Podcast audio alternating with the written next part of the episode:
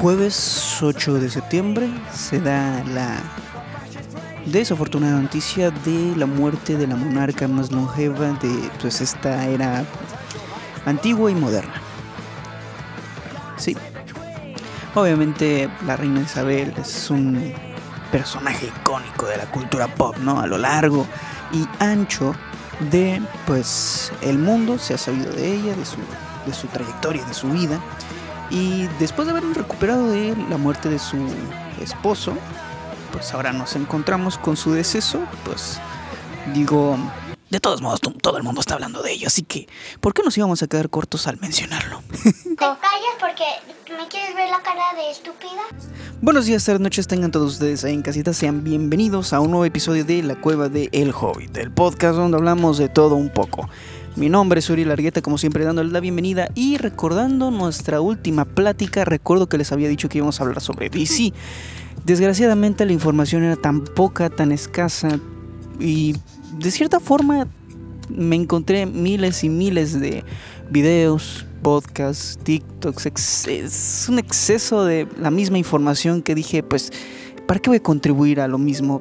O sea, lo mismo que yo pudiese haber agregado de acuerdo a las notas que tengo guardadas todavía por ahí, que no sé por qué las sigo teniendo, pues es lo mismo que vas a encontrar con cualquier otro creador de contenido. Así que vamos a hacer algo diferente, porque en mi país, en México, si eres mexicano, un saludo paisano, pues estamos en el mes patrio.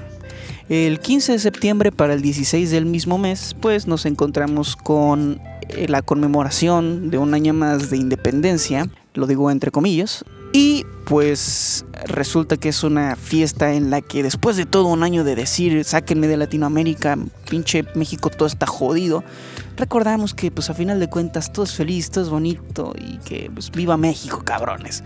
Entonces en este episodio vamos a hablar de cosas que no precisamente te te motivan a decir esa frase. Así que quédense conmigo, creo que va a ser un episodio muy interesante, así que sin más que agregarle a la introducción, comenzamos de una vez.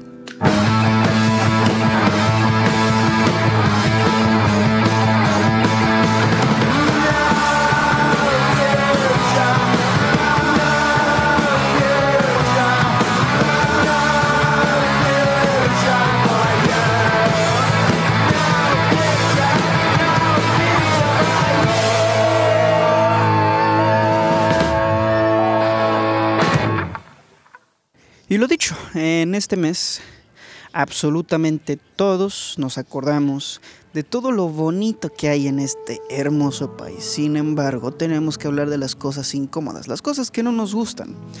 Tan solo recordando tiempos de antaño, somos una nación que no lleva mucho tiempo en realidad de ser em, independiente. Llevamos 212 años de independencia y 112 años casi cumplidos de habernos consagrado, de habernos nombrado, autonombrado una democracia, aunque realmente pues si nos metemos a la historia como tal, realmente no hay una forma sólida de decir que eso sucedió por la sencilla razón de que cuando se hizo la primera elección extraordinaria después de un periodo muy largo de pues lo que fue la batalla de por la Revolución Mexicana que dio fin al porfiriato, nos encontramos con que sí, este Francisco y Madero decidió en lugar de nombrarse inmediatamente presidente de México, dijo no, vamos a hacer unas elecciones, que el pueblo decida quién va a ser el que gobierne, porque si bien yo motivé este movimiento, apoyé en distintos este en distintas facciones, en distintos momentos a, lo que hoy conocemos como la Revolución Mexicana, le, le, dimos la oportunidad a México de convertirse en una democracia, pues es el momento de mostrar de lo que estamos hechos. Se hizo una votación, él resultó ganador, pero Después de eso, ¿qué sucedió? Fue traicionado. Nice. Fue traicionado por la cucaracha porque no tiene otro mejor nombre. Si quieres enterarte de quién fue, yo te recomiendo, te incito, te exhorto, te invito a que vayas a San Google y te pongas a investigar quién es la cucaracha, porque es una historia muy interesante de nuestro México lindo y querido. Así pues, incluso cuando teníamos la mejor intención de ser una democracia, nos damos cuenta de que algo no anda bien y es que para que te hayan traicionado de la forma en la que lo hicieron, asesinando a todos tus colegas para que al final volviéramos a lo mismo, eso ya es no tener madre. Y es que, sinceramente, muchos mexicanos están de acuerdo que desde la época de la revolución, en México siempre ha habido una larga, larga, larguísima guerra por el poder. Llámenlo democracia, llámenlo elecciones, llámenlo eh, fraudes, ha habido una enorme batalla por el poder. En pocas palabras y sintetizando, ¿por qué hemos tenido malos gobiernos a la fecha? Ok, ningún gobierno va a ser perfecto, pero hay unos que la verdad no tienen madre. Recuerdo a un escritor, dijo que México era la dictadura perfecta. Frase que le dio nombre a una película de uno de los mejores directores, a mi humilde parecer, eh, mexicano, que se llama Luis Estrada, que tiene una amplia colección de películas una tetralogía impresionable e imperdible para este tipo de fechas. De, hecho, a mí me gusta mucho hacer un maratón de estas películas porque es mi forma de conmemorar la antítesis del patriotismo. No se confundan, yo amo a mi país. Yo considero que las cosas pueden mejorar siempre y cuando todos estemos dispuestos a cooperar. Voy a empezar por el hecho de que estoy muy en contra de cómo nos han enseñado historia. Si eres un estudiante, vaya, preparatorianos de secundaria o posiblemente ya estés en la universidad y hayas pasado un largo tiempo, quizás no te hayas preguntado qué tanto de lo que nos dicen a lo largo de nuestra infancia sobre la historia en México es neta.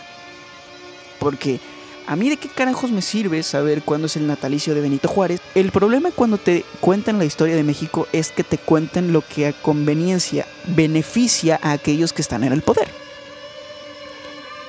Es, digamos, la fórmula perfecta del populismo. Dale al pueblo a alguien en quien estar en contra y te aseguro que tendrás todo su apoyo. Llámense españoles contra independistas, llámense porfiristas contra revolucionarios, llámense conservadores y liberales, llámense X, PRI, PAN, PRD, Morena. Todos son absolutamente lo mismo. Absolutamente lo mismo. Si el país está como está es porque es mejor tener ese gran cargo de poder y así hacer negocios raros, sucios y ya cuando haya salido del poder, ya que importa que la gente se queje, es el crimen perfecto y de ahí la gran frase de que es una dictadura perfecta. Al ser una lucha por el poder, por el control, por el dinero, por la riqueza, pues realmente o estás con nosotros o estás en nuestra contra. Si estás en nuestra contra, tomaremos las eh, medidas eh, necesarias porque al final de cuentas los accidentes ocurren, son figuras públicas, hay personas que están en contra de lo que ellos hacen o representan y pues resulta en lo que le sucedió a Luis Donaldo Conocio. Imagínate qué tan enrevesada está la historia en México, qué tanto no nos cuentan que ese tipo de situaciones se llegan a dar. Ok, se conoce al responsable, perfecto, está tras las rejas, pero hay muchas preguntas sin respuestas que a día de hoy saben lo que han resultado en la reapertura de la carpeta de investigación sobre el asesinato de Luis Donaldo Colosio. Y es que pudiéramos pensar que a día de hoy, habiendo demostrado con formas tan extraordinarias que México en realidad es una gran, gran democracia funcional, realmente lo que hemos visto es a otra persona enferma de poder que quiere tener a huevo la razón por sus testículos y por sus canas, por lo que tú quieras. No es posible. Yo considero que lo que tenemos que hacer como sociedad es cuestionar. Mexicanos y mexicanas, ¿se han puesto a ver los debates presidenciales? En aquellas jornadas nos podemos dar cuenta de una cosa y solo una cosa, un factor determinante que a mí me ha llegado a dar la conclusión de que cuando se trata de este periodo es un circo mediático tan ridículo y tan innecesario que es mejor que ya nos digan de una vez quién va a ser el próximo para que no tengamos que ver tanto cringe, tanta pena ajena, tantas exhibiciones y tantos reclamos tan innecesarios porque a final de cuentas no benefician en nada a nuestro país. Me explico. Si tú ves los debates presidenciales 2012 y 2018, ¿qué te vas a encontrar? Señalamientos, calumnias, fotos, declaraciones de que todos y absolutamente todos por igual creen o se saben la esperanza de México. Nuestro actual gobernante es una prueba fehaciente de que es así. Muchas cosas que cuando tú las expresas de que, oye, ¿qué es lo que sucedió aquí, aquí y acá, dando fechas, datos? Sus em, promotores lo que dicen es que eso, eh, eso es cosa de la mafia del poder. Y quiero, quiero volver a retomar eso que dije. Es la fórmula perfecta del populismo. Si tú le das al pueblo a alguien a quien odiar, a alguien en quien en conjunto pueden ver que pueden derrotar, en este caso la mafia del, eh, la mafia del poder, tienes la victoria asegurada. Ahora, durante mucho tiempo, Andrés Manuel López Obrador, nuestro actual presidente, denunciaba, exhibía y constantemente señalaba todos los atropellos de esta gran mafia del poder. Llámese PRI, llámese PAN, llámese PRD, la mafia del poder. Ahora que él está en el poder,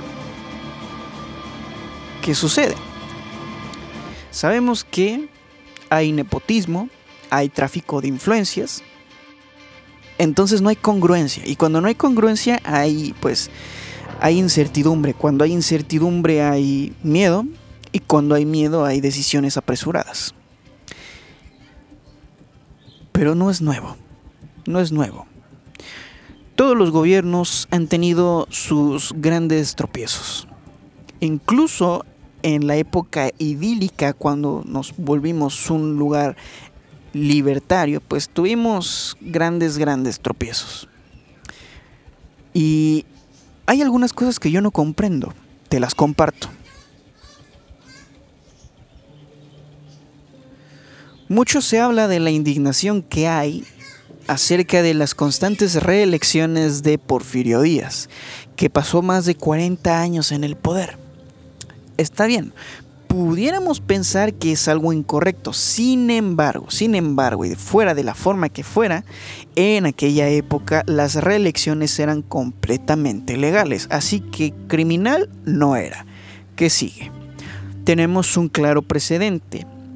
El benemérito de las Américas, el mejor presidente según nuestro presidente actual que ha habido en la historia de México.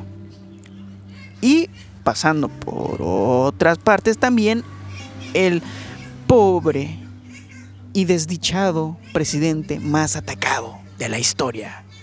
Justo como nuestro actual presidente, que pues los paralismos cinematográficos no, no se tienen. Ridículo. Tantas reelecciones, pero como es Benito Juárez, no hay ningún problema porque él es el benemérito de las Américas. Es permisible siempre y cuando se trate de la persona, no de las acciones. ¿Sí? Por eso yo aquí insinúo, pero no voy a decir nada. ¿Por qué? Porque el principal objetivo que puedo llegar a tener en este episodio es invitar a la audiencia que se ponga a investigar a todas estas figuras de la historia. Al final, ni siquiera tenemos algo catártico que nos sea, que nos, que nos diga, hay esperanza. Solo hay una procesión de personas tirando basura en un cerro, en, en la naturaleza, pues, y un hombre de pie, hablando sobre el obscurantismo que domina en México, que hasta que el día que el gobierno se decida a utilizar los medios con los que cuenta para la corrupción, que para el crimen organizado, las cosas pueden mejorar. Habla sobre que nosotros la ciudadanía no queremos entender, no queremos exigir, no estamos dispuestos a pagar el precio por todo aquello que le rogamos al gobierno. El gobierno no lo puede todo, es una frase que me encantó en ese discurso tan poderoso que a día de hoy sigue tan vigente. México es un país de rodillas. Santa Madre de Dios, son palabras que te carcomen el alma porque dices, güey, tiene razón. Dice que el gobierno es fiel representante de su pueblo, sin embargo es corrupto, ignorante.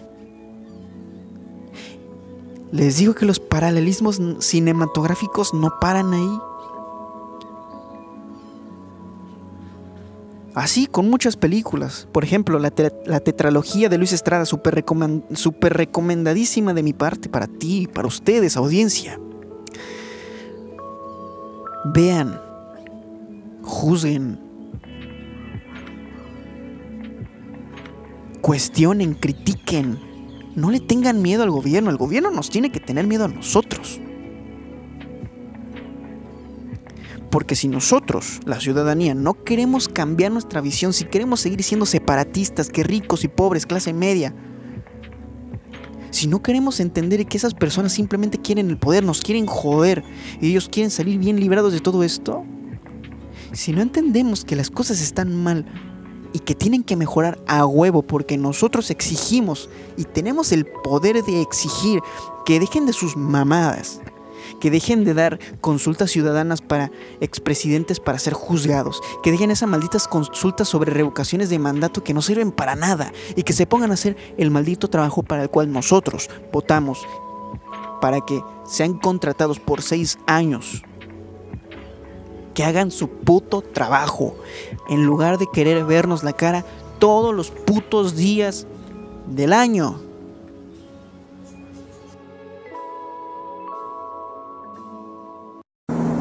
México es un país de rodillas que nunca ha querido levantarse. El gobierno no lo puede hacer todo. El gobierno es fiel representante de su pueblo. Y aún así, muchos de sus componentes son ignorantes y corruptos. Basta ya de mentiras, de demagogia. Lo que no hagamos por nosotros mismos, nadie lo hará. Si el pueblo sigue siendo ignorante y corrupto, podrá salir del oscurantismo que lo ahoga. Si el pueblo insiste en no aprender, y si el gobierno insiste a su vez en no usar los medios con que cuenta, México seguirá siendo México, México, ra, ra, ra.